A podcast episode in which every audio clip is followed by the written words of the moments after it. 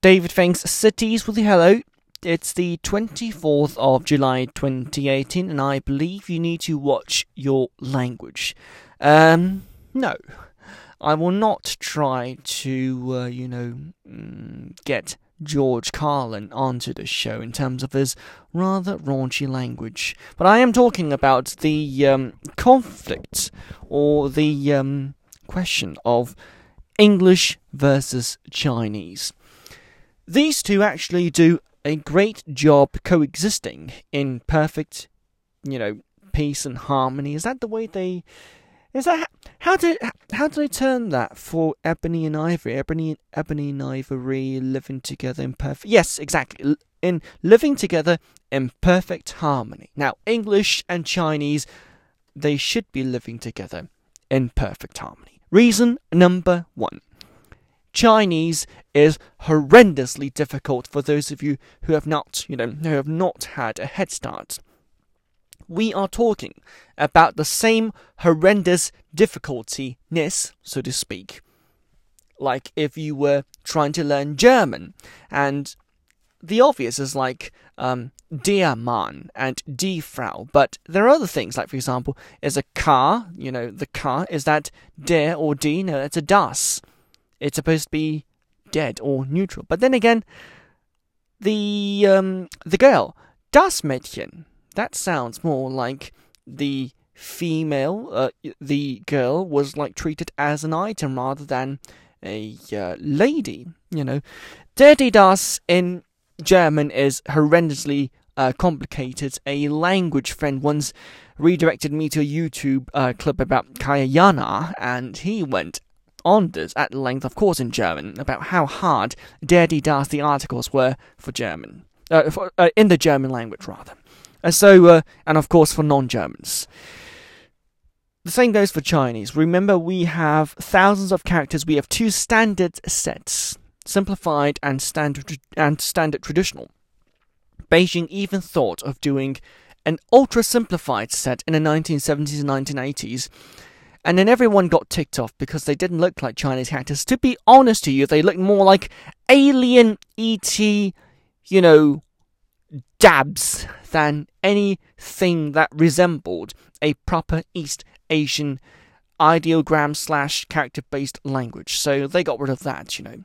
Um, there was also the idea floated that we should dump the characters and replace it with pinyin, which really did kind of work out. In the 1980s, I remembered my mum had this cosmetics product. On one side of the packaging, there was all the Hanzi. The other side was this completely surreal description, all in Hanyu Pinyin, as in the ASCII, you know, the uh, letters, the Roman letters, A, B, C, D, all the way to X, Y, Z. But they would transliterate everything into Pinyin. So, for example, China, which were two characters in standards or traditional, uh, standard, standard traditional simplified, became Z H O N G G U O, Zhongguo or Zhongguo in Pinyin. That was okay for me because I was just learning my Chinese and a little bit of English back then. But that to anyone else now looks absolutely surreal. So we have not dumped the characters. We are not dumping them anytime soon. In fact, it's a part of Chinese history that we would be very much, you know, very smart to cherish for the very long run. Um, now, of course, the other question is, of course, um, the intonation, because you may have heard this before. Ah, ah, ah, ah. That's right. Four different ways to intonate something. Uh, basically, in English, you can you can basically intonate all the way you want. For example, you could say the next station is Baron's Court, or you could say the next station is Baron's Court, or anything like that. And it will basically mean the same thing. In Chinese, it doesn't work like this. For example, um, Yun is to get pregnant. But if you said Huai Yun, that means poor luck. So you need to be very careful if your friend just got pregnant, not to wish her poor luck, and that's where Chinese becomes a true minefield. Obviously, well aware of that, most of us, including the railways, have decided to include English into the services. But of course, as of late, I've seen two different incidents, all in central Beijing, where local shopkeepers or cashiers got very angry at people from Europe or people from North America who obviously were not overseas Chinese. They were just locals from Europe coming into China. And in one case, a gentleman forgot that he or she needed to get cash or visit the uh, Bureau de Change.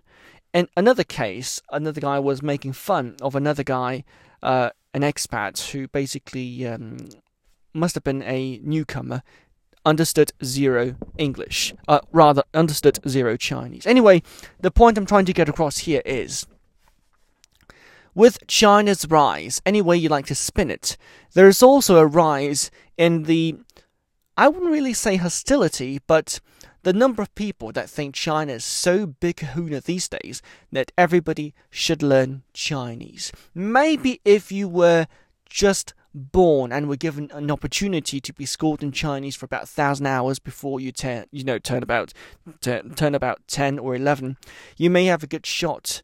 Um, I've seen expats who can speak absolutely perfect Mandarin Chinese. The precondition, of course, he or she was schooled in China or at least in a place where they speak Mandarin rather well. But having said that, the average expat coming into town in his or her 30s or 40s is going to have a you know is going to have a hell of a time getting his or her Mandarin the right way. Just like for me, for example, it would be very hard for me to to converse and to give a public speech in Russian because I had never learned anything about the Russian language. And uh, apart from a few words like, say, da for yes and spasiba for thank you, I know literally close to zero Russian. Well, obviously, Russian's an easy one because we have a few terms which sound the same as in English. You know, for example, computer or president or federation. They sound pretty much the same.